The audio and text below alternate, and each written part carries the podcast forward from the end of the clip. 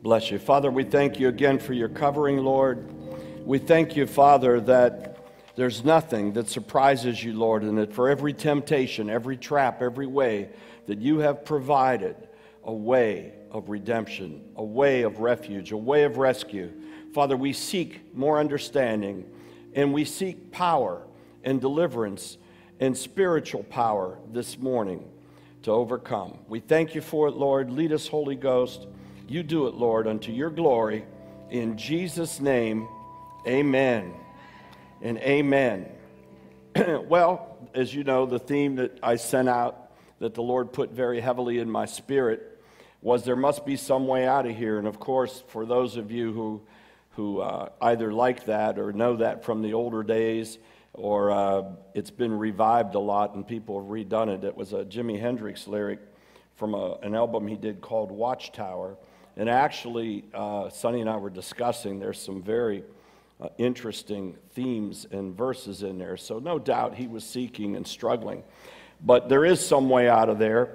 And I was thinking about an old story uh, that's been used. In fact, there was a book that was written. Some of you might have had it. It was a very small little book, and it had its day a, a few years back. And it was about Benaiah. Benaiah. Say Benaiah. Benaiah. And Benaiah, we read about in, uh, in the book of Samuel and in Chronicles. And he's one of those sub characters. Um, he's not one of the, he didn't make the uh, Hero Hall of Fame in Hebrews. And uh, he wasn't even one of the top three uh, people in David's uh, kingdom uh, as regards his army and his military but yet he's quite an interesting character. He, uh, his history is that he ended up uh, heading up the Secret Service, if you would say, for David. And uh, he was honored among David's mighty men in 2 Samuel 23 23. He was put over his bodyguards. And of course, we know David needed bodyguards at that time. They were trying to kill him. Um, he commanded David's mercenary forces. So that would be like those that are paid for by the governments and sent out to go do some guerrilla work and other issues and to fight battles uh, that are being paid for it, that aren't necessarily the army. That was coming out of uh, First Chronicles as well. His father was a priest, so he came with a, a strong background of faith and understanding of the Lord, which means he was a Levite. So he also understood praise and worship, and, uh, but yet he was a, a, fighter. He was a descendant of Aaron. Aaron. His grandfather was a valiant man, too, it tells us, who came from a town of Kabzeel. And uh, we don't really know anything else about his grandfather other than that apparently Benaiah got a lot of genes. There was a big gene pool in his life. And one of the things we see is that God prepared him and for some reason, this is the book that we talked about, that little book that came out some years back. And it was, you know, chasing, uh, falling into a pit with a lion on a wintry day. And uh, that was Benaiah. And uh, for some reason or another, he was pursuing a lion. Now, I can only imagine that, you know, I remember a story my father told me when he was in the China Burma India theater in World War II, and, and he was in that theater that was warring against the Japanese, and a big uh, tiger came into the camp, and it actually killed one of the uh, one of the Chinese uh, regulars that was in the camp and dragged them out. So they knew that they had a man-eating tiger. They were waiting for this tiger, and they went out and pursued him and got him before he came back in again. They killed the tiger and I'm sure they did it with, uh, with weapons and, and uh, not with their bare hands or with a spear or a sword. But Benaiah went after this lion, so I could only pursue that, perceive that this lion was a threat somehow, and he wanted to get rid of it. And it was a wintry day, so it was slippery, and there was ice, and there was some snow. And the lion fell into a pit and was down in the pit and it says that Benaiah went into the pit after the lion. Now, it's interesting because when you really break it down, I'm not so sure that he intended to actually go into the pit. I think he got too close to the pit, and it was a wintry, slippery day, and he ended up sliding into the pit. Well, guess what happened? Once he was in the pit, there was a battle, and it was he and the lion. And so his fame was that he killed a lion on a wintry day in a pit. And uh, interesting because right after that, he had another assignment, and it tells us that uh, he killed two Moabite heroes. And that also comes out of 2 Samuel 23. And it's a little bit of a, of a word play. So there was some guy whose name was Ariel, and he had two sons, and Benaiah killed them, and it says that they were lion like. So chances are they were hairy, and uh, they probably were, had a lot of dexterity, and they were pretty good fighters. So just like David was prepared by the Lord, to first of all pursue that which stole his lamb. And uh, he ended up going after the lion, and he ended up going after the bear, and then eventually he fought Goliath, didn't he? Well, Benaiah had his own training uh, responsibilities, and he ended up warring against these two. Then the Lord increased it a little more, and he went against a seven foot Egyptian giant. And this giant, it said, had a huge spear. And the spear was so big that a normal person couldn't pick it up. But somehow Benaiah snatched the spear from him and slayed him with his own spear, this Egyptian giant. Finally, after all of that, uh, David had asked Solomon, his son, who ended up, as we know, receiving the kingdom from his father. He became Solomon's trusted general, Benaiah. Now, there's not much about him. You only read five, six verses, mostly about it. But I want to focus on the fact that he found himself in a pit with a lion on a slippery, wintry day. And because he was in that trap, he only had one thing to do, and that was to fight and then to get out of it. I want you to know that, as I said when we were worshiping, that we have a Redeemer. And our Redeemer, every fabric of his spiritual nature is to redeem, to restore, and to reconcile. He can do nothing less. His heart and his compassion is not to judge and destroy. In fact, what he says is, I present you to the Father, fear the one whom, after you have died, can cast you into hell. Jesus doesn't even want to be in that position to cast people into hell. He so the Lord so loved the world that he gave his son, his only son, that he might die and redeem all. Interesting that everyone, whomsoever shall call upon his name for salvation, is saved. Whomsoever. It sort of lets us know what the fabric, the purpose, the nature, the personality, and the total function of Christ is as our intercessor and an intercessor for the world. For him, any soul that slips through and is not saved is a failure. For him, that's a drop of blood that was wasted. For him, it's a situation and a problem that did not get reconciled. And so he grieves with that. And likewise, besides souls, he cares about you in your darkest hour. How many of us can say that we have experienced at least one very dark hour in our life? How many can say we've had more than one? How many might say that right now you're struggling in a dark hour? Something is, uh, uh, is askew. It's just not right, is it? And you've wondered what's going on. Well, you know, there's something that happens as we persist through a difficult time. And negativity begins to creep in. Not only negativity, but doubt. And the challenge is not to live in the present situation that you're in. The challenge is for us to, even if we're in the dark, is to see the light and to begin to thank God and praise God for that light, to praise Him for that praise and that release, for that deliverance. We talked about Paul and Silas being in the prison. We talked about the fact that they didn't deserve to be there, they didn't do any crime. They were ruthlessly beaten, savagely. They had really no hope because the next day the intent was to try to destroy and kill them. They were supposed to stay in prison.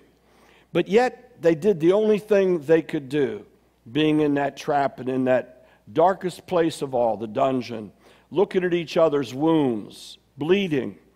They began to praise and they began to thank God. They began to worship. And something happened in the midst of their psalm, an interesting underscore the midnight hour, at the point when it was at its darkest apex on the clock. The midnight hour. At the hour when probably if there was anybody else in earshot, the other prisoners were either bewildered or agitated. Maybe they were overcome by the anointing of the Psalms and the thanksgiving, but they heard these two maniacs who had been beaten worshiping and praising a God that probably they didn't even believe in. And these guards listened to it. These guards that were both of a heathen God and possibly had some Hebrew faith as well, but didn't understand the living God. They heard this. And then God answered. He heard their prayers in that darkest hour, in that moment. How many of you know that when God brings a filling, it's from the bottom up? From the bottom up.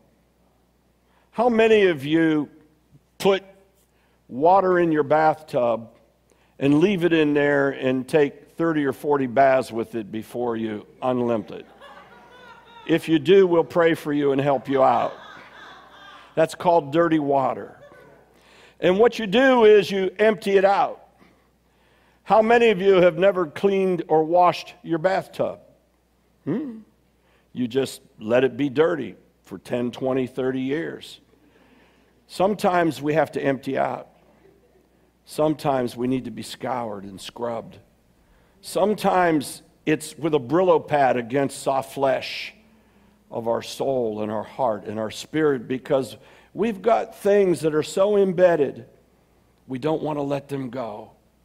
I don't know about you, but there are things and people that I minister to. And at one point, I was there myself, and I'd like to say, I'm not at this point, but there were things that the Lord wanted to cleanse. He wanted to empty out. He wanted to get to the bottom of, but we didn't want to.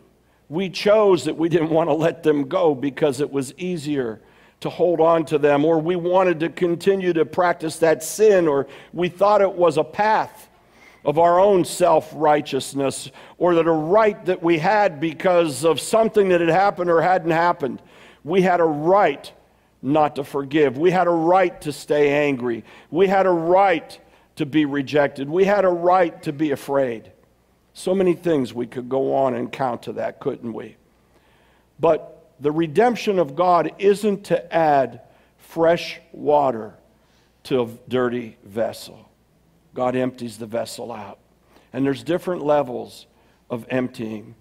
I'd like us to consider just a few of these people that we know through Bible history and just consider some of the things that they went through.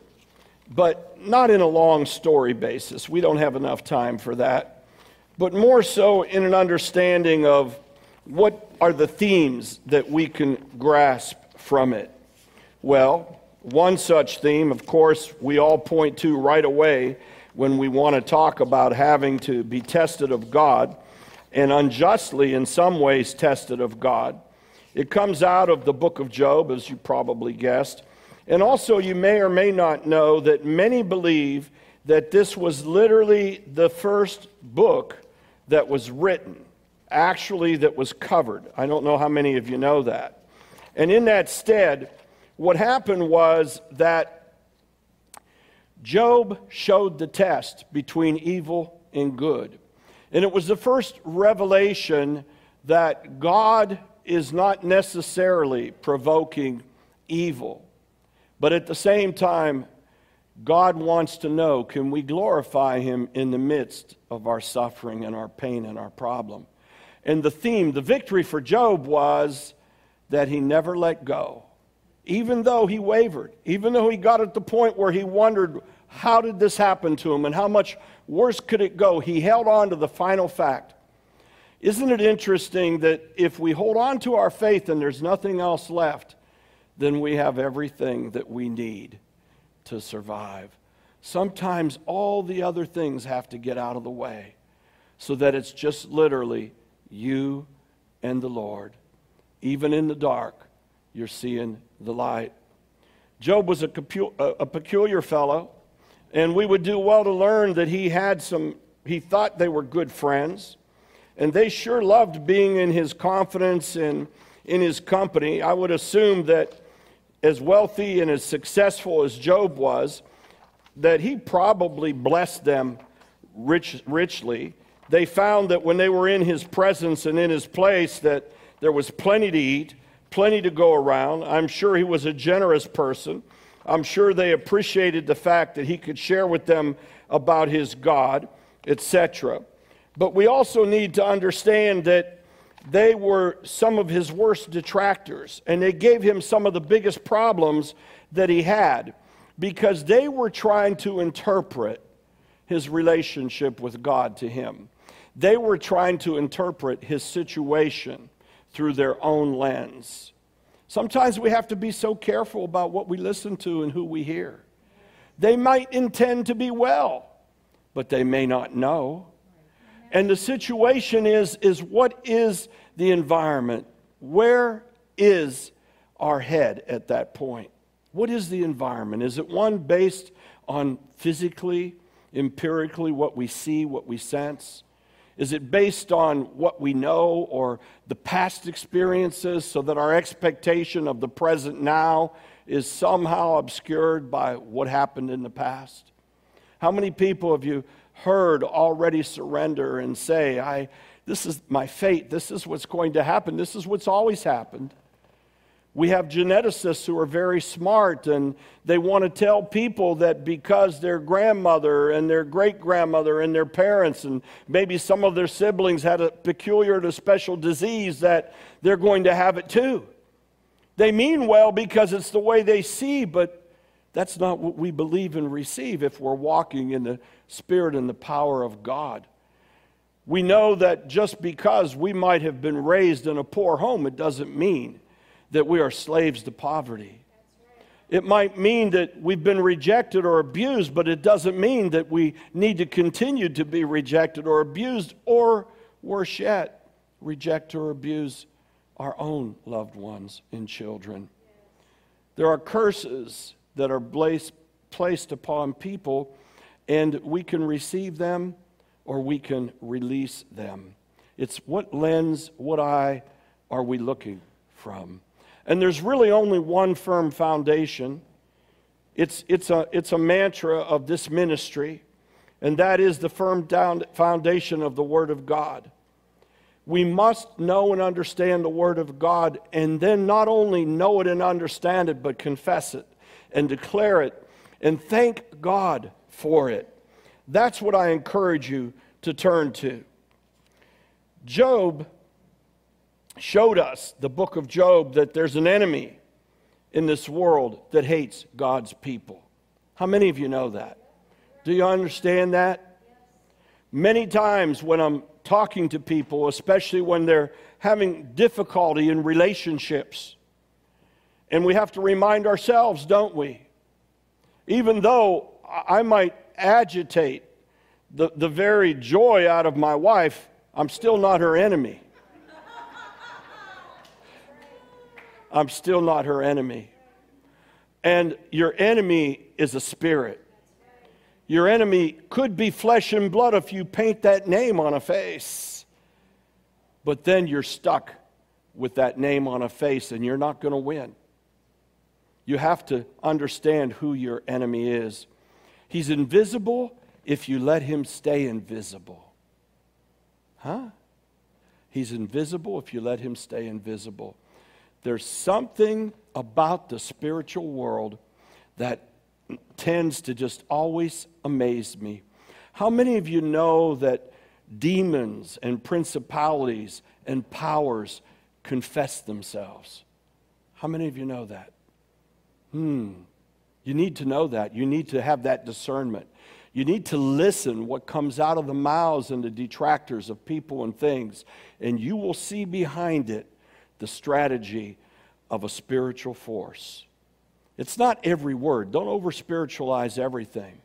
But when you're dealing in a situation, a situation that you know is vile, a situation that your spirit begins to tell you isn't right, listen for that enemy to expose itself. For those of you who've ever been through a deliverance or experienced a deliverance or watched one, I can tell you that I do not enter in to that environment without having already commanded and declared that every demon, every principality must expose itself to me by name. And they do, you see, because we have the power to bind and we have the power to loosen. Now, we don't need to get into that whole science, if we call it, of deliverance right now, but it is good for you to have a practical tool. And that practical tool is very simply Lord, show me the light. Show me what it is that I'm truly, truly up against.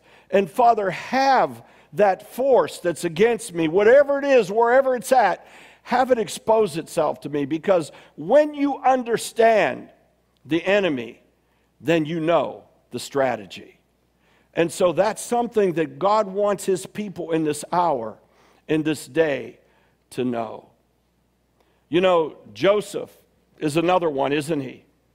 He had the mistake of sharing gleefully a dream with his brothers, and they were already upset with him because he was the youngest and his father's favorite. And they couldn't understand it. And he got this beautiful coat. How many of you know a coat can get you in a lot of trouble?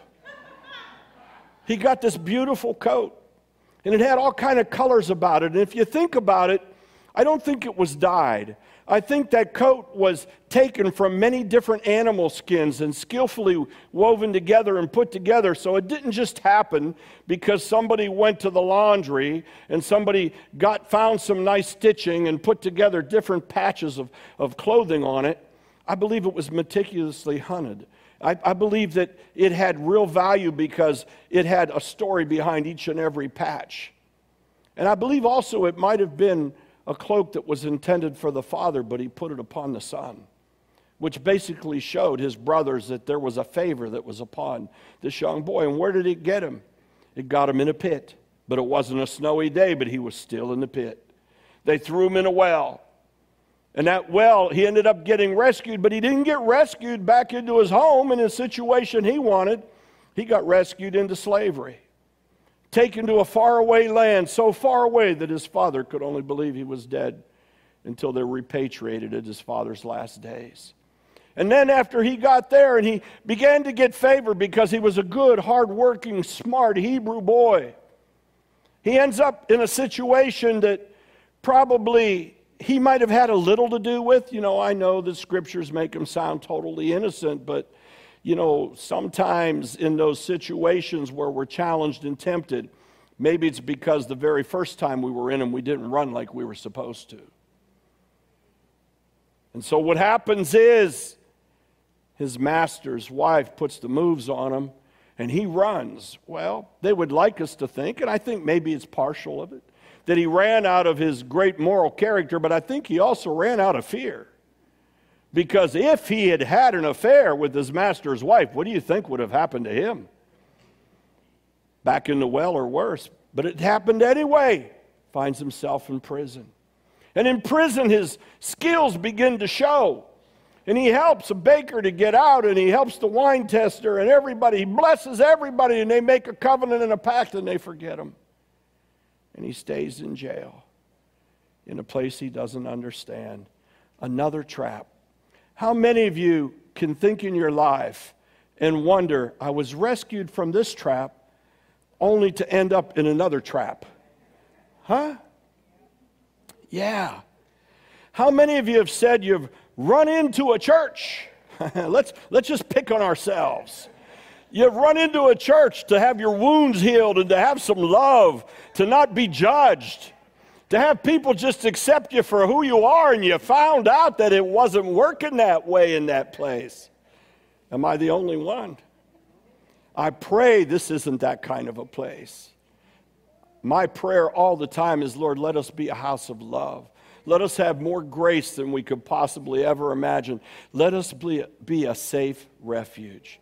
Let us be a place where anybody and everybody can feel that they have a place to be safe in, a secure place, a place that knows that there's a whole bunch of losers coming together that have become victorious in Christ. Amen. Once we were blind, but now we see. Once we had lost, but now we're victors. Amen. I told you before, I just cringe when I hear testimonies from people that told me they never had a problem, a failure, a sin, a lust in their life. They were the children of pastors and they were saved before they were out of the womb. And I, boy, oh boy, oh boy, I already know that's not true. Everybody has their issues and their tests. But we see that with Joseph, and maybe this will help you because it's helped me. That every one of these dark hours, even though it might have been light, you know, when, when you're released from something like that, when he got out of the well, he was probably happy. He didn't care how he got out, he was just happy he got out. He had no understanding what the slavery was about to happen, but that was a better course than dying in the well, right? But after he was in slavery for a while, the pain and suffering of the well went along and was gone, and now he was pain and suffering from the slavery. But in each situation, he gained wisdom and strength, and his faith continued to grow because in each one of those situations, it was only he and the Lord when it was all said and done. Not even his gifts delivered him. Think about that a moment. Not even his gifts delivered him. I think about what Daniel said about, and I believe we're in this hour and this time, that, that men and women, people of great understanding, would fall in this hour that they might be cleansed and purged and turned white inside with righteousness. Beloved, there are some big ministries right now that are shaking. I can't share the names. I won't do that. That's between God and them. But just because you see a face on television, don't think everything is hunky dory. Some big ministries right now have some big issues because God is turning people inside out. And He gets to the bottom of it. And even though we'd like it to just get skimmed off the top and continue on as if nothing happened, and we keep a little secret in the closet, God takes it all the way to the bottom. And in that bottom place, He begins to refill.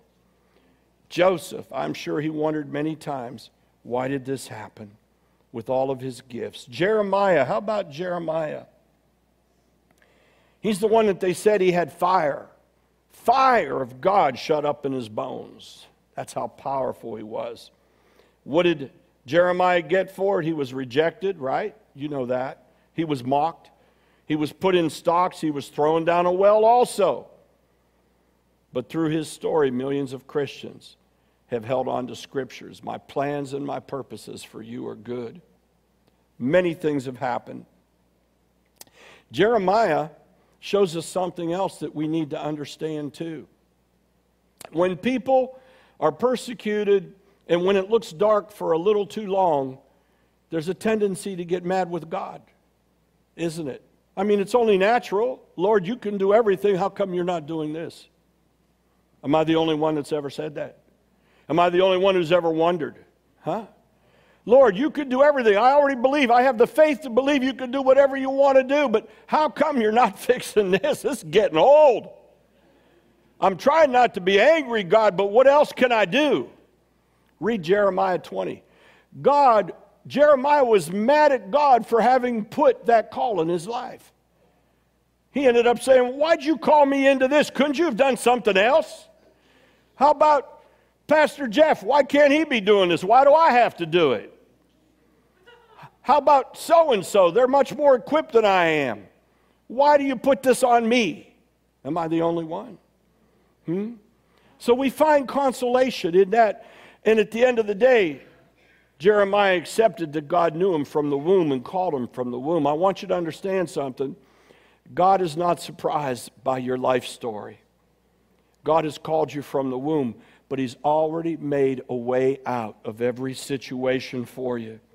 How about John the Baptist? I mean, if we didn't know the whole story, we would just think the fact that it was a horrible, right? A horrible, senseless tragedy that he got his head cut off, decapitated for not really doing anything wrong, just preaching the word of God, maybe to the wrong person at the wrong time. How many of you have ever done that?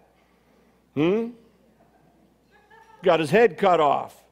But yet we understand that he said he was the greatest prophet there ever was because in that darkness, he was preparing the way for the coming of the Lord. Beloved, it's true what it says in Isaiah Arise and shine. Gross darkness is covering the earth, but the glory of the Lord is upon you. You should expect and be prepared to have to minister into the light out of the dark. That's who we are.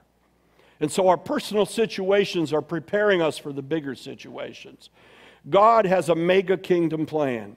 And all of our little plans, they merge into it some way, somehow, something special. Now, I don't want to leave you hanging by your fingernails on a cliff saying, oh my God, is it going to get worse for me? It's not going to get worse to the point you can't overcome, and it's going to get to those situations where you're going to call upon more power, more love, more grace, more Word of God, more people that understand and walk with you to overcome faster. We need to overcome by the blood of the Lamb and the word of our testimony. If your testimony is, I'm still stuck in the pit with a lion, you're not overcoming anything. If your testimony is, I killed that lion, and by the way, I used its tail and threw it up above for somebody to pull me out while I rode up on his head. That's your testimony. So I want you to, to be encouraged that God has put you in a place to be successful with victory. That's the time that you live in. And now it's your time to say, Lord, I'm going to praise you. I'm going to thank you. I'm going to begin to believe you for the victory. And I'm not even going to tell you how to do it, Lord, because I messed it up getting into it and I'd mess it up getting out of it. Father, I'm going to believe you. I told you before, my friend Rick Joyner, you call him on his phone and you get the cell phone. He never answers the phone, by the way. He'll always call you back. I've told him, I don't even know why I call you. I should just text you. But he says in it, This is the day the Lord has made, don't mess it up. And that's what we do very well, don't we? We mess up the things of God. Of course, I'm the only one there too, and I understand it. And, and, and I hear from God, and I know it's God, and I want to get ahead of God. And I want to make it happen for God. And then I find out God saying, No, no, no, no. Every time you think you're going to do it, let me show you how I'll, I'll embarrass you and humble you a little bit more. But Father, I thought I was pretty humble. I see inside deeper than you are, son. You need a little bit more. I got to get the Brillo pad out and scrub that spirit a little bit more and let it bleed a little bit more. But in the meantime, I'm going to fill you with a little more balm and a little more salve. I'm going to bless you just a little bit more. And then, of course, Jesus. Isaiah told us he was coming. And he didn't tell us that he was going to come on a white horse with all of the heavenly host with him. We got that from John in Revelation about the second coming, the first coming. He here's a man of sorrows, a man acquainted with grief, rejected by his own family, the shame of his own hometown. They gossiped about him being illegitimate. Jesus went his whole life with illegitimacy, the title of bastard over his name. Jesus. Hated by the religious leaders, the ones that he came, that they prophesied about, that they studied about. They hated him, they killed him. Tortured, beaten, falsely accused. And this was the path of the incarnate Son of God. And most of all, he chose it. He endured it. So that I can. He did that for me. He did that for you. He could have just looked from the heavenly places and given us the Word of God. That would have been enough, I think. I don't know. But instead, He came. He endured the temptations, he endured the sufferings. They mocked him. He knew he could get off the cross. He knew he could call legions of angels. And they seemed to know it too. If you are the Son of Man, then call upon the angels. But he chose not to. But he arose victorious. And because he did, Paul can write to us in Corinthians and tell us that there's no temptation, no problem that God will not deliver us out of darkness into light because Jesus made the way. Now the chapter's flipped again. And for some reason, God has anointed and blessed us to prepare the way for the Lord to come. There was only John and now there's a whole school of Elijahs to prepare the way. And you're one. I'm one. It's a time of holiness. It's a time of calling. It's a time of jumping into the pit and saying, Lord, I'll dare, I'll risk, I'll go in because I know you'll get me out. It's a time of not just reflection. I'll be releasing a couple things this week. Scheduled for a interview with Charisma tomorrow. And then I'll be releasing something on POTUS Shield and probably through PC, TCT. I don't want to. You understand that? I understand, Jeremiah. I don't want to do this. I have to.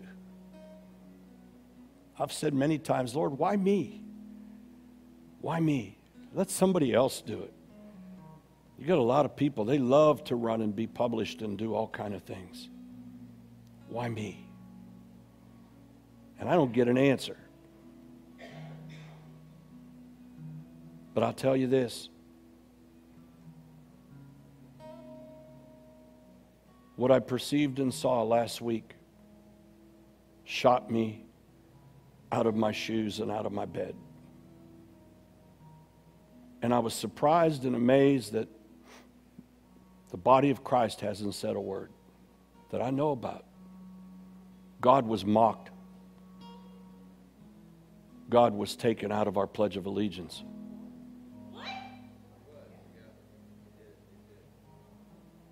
God was challenged. No miracle. Well, God's about ready to throw the gauntlet down. It's going to be a Hezekiah moment coming in this country very shortly. We're going to declare it. We're going to announce it. We're going to birth it. We're going to write the letter and publish it as the priests of Hezekiah did. Hezekiah took it in to the prayer room in the temple. He laid it to the Lord. And the Lord said, I've heard.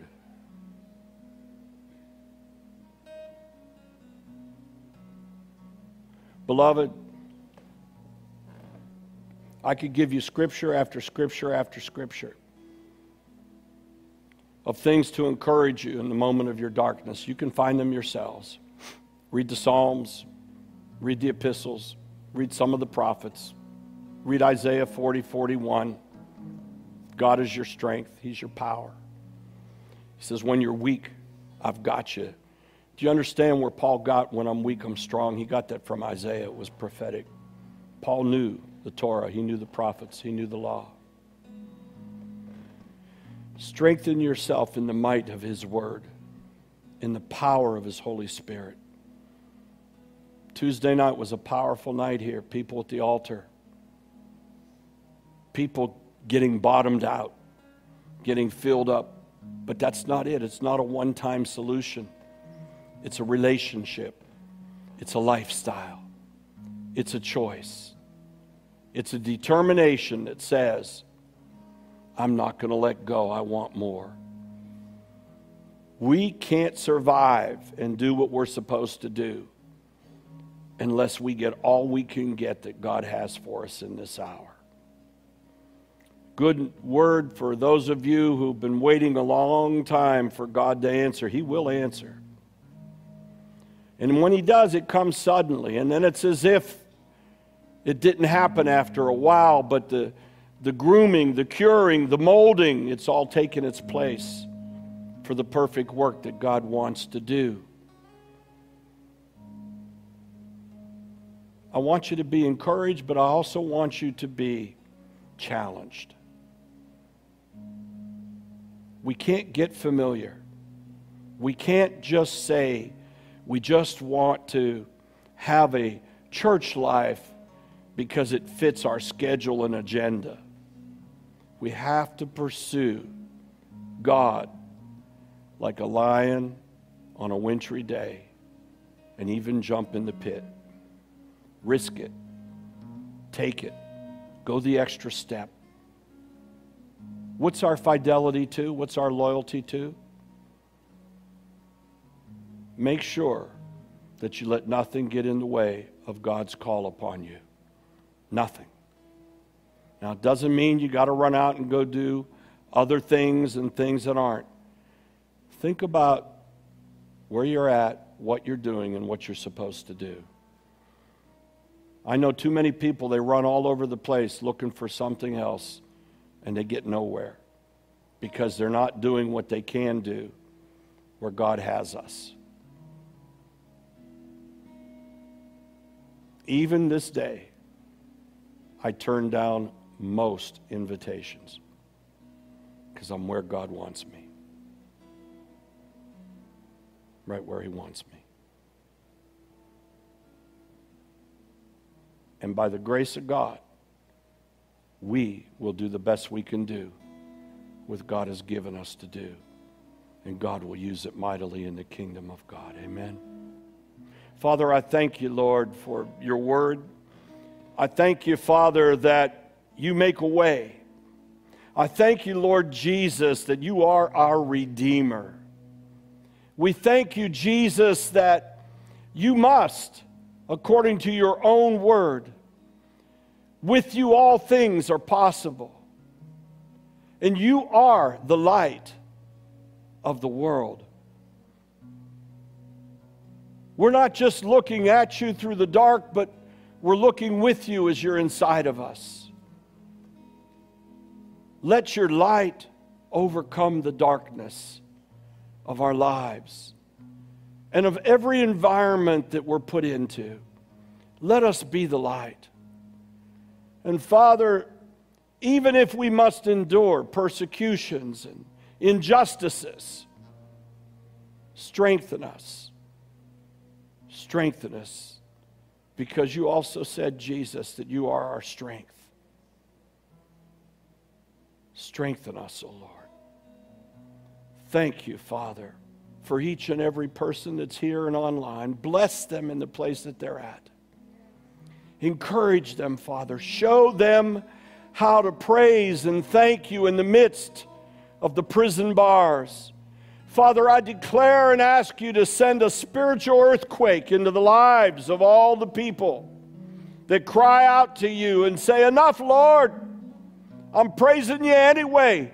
Visit them even in the midnight hour of darkness right now, Father. Visit this nation in the midnight hour of darkness. Visit this world, O Lord. Shake this world with a spiritual earthquake, Lord God. Let it be gracious, Father, so that every eye must see and every tongue confess, even those that don't want to declare the Lord God of Israel. Let them have to say, That was something I can't explain. I don't understand it. Let it be a nudge and a move, Father. Let it break chains. Do it, Father. Do it, Father, not by the power and might of any system, of any man, but by your Spirit, O oh God. Shake it, Father. Let that Hezekiah experience come upon this earth and this nation. And Father, Father, I heard a man declare there will be no miracle. My God, my God, my God, I declare there shall be a miracle. I declare there shall be a miracle. I declare there shall be a miracle. I declare there shall be a miracle. Father, we believe in miracles, Lord, because you're the miracle maker, Lord God. And we believe, Lord Jesus, that in your name, in your name, it is done. And we pray in the name of the Father and the Son and the Holy Spirit.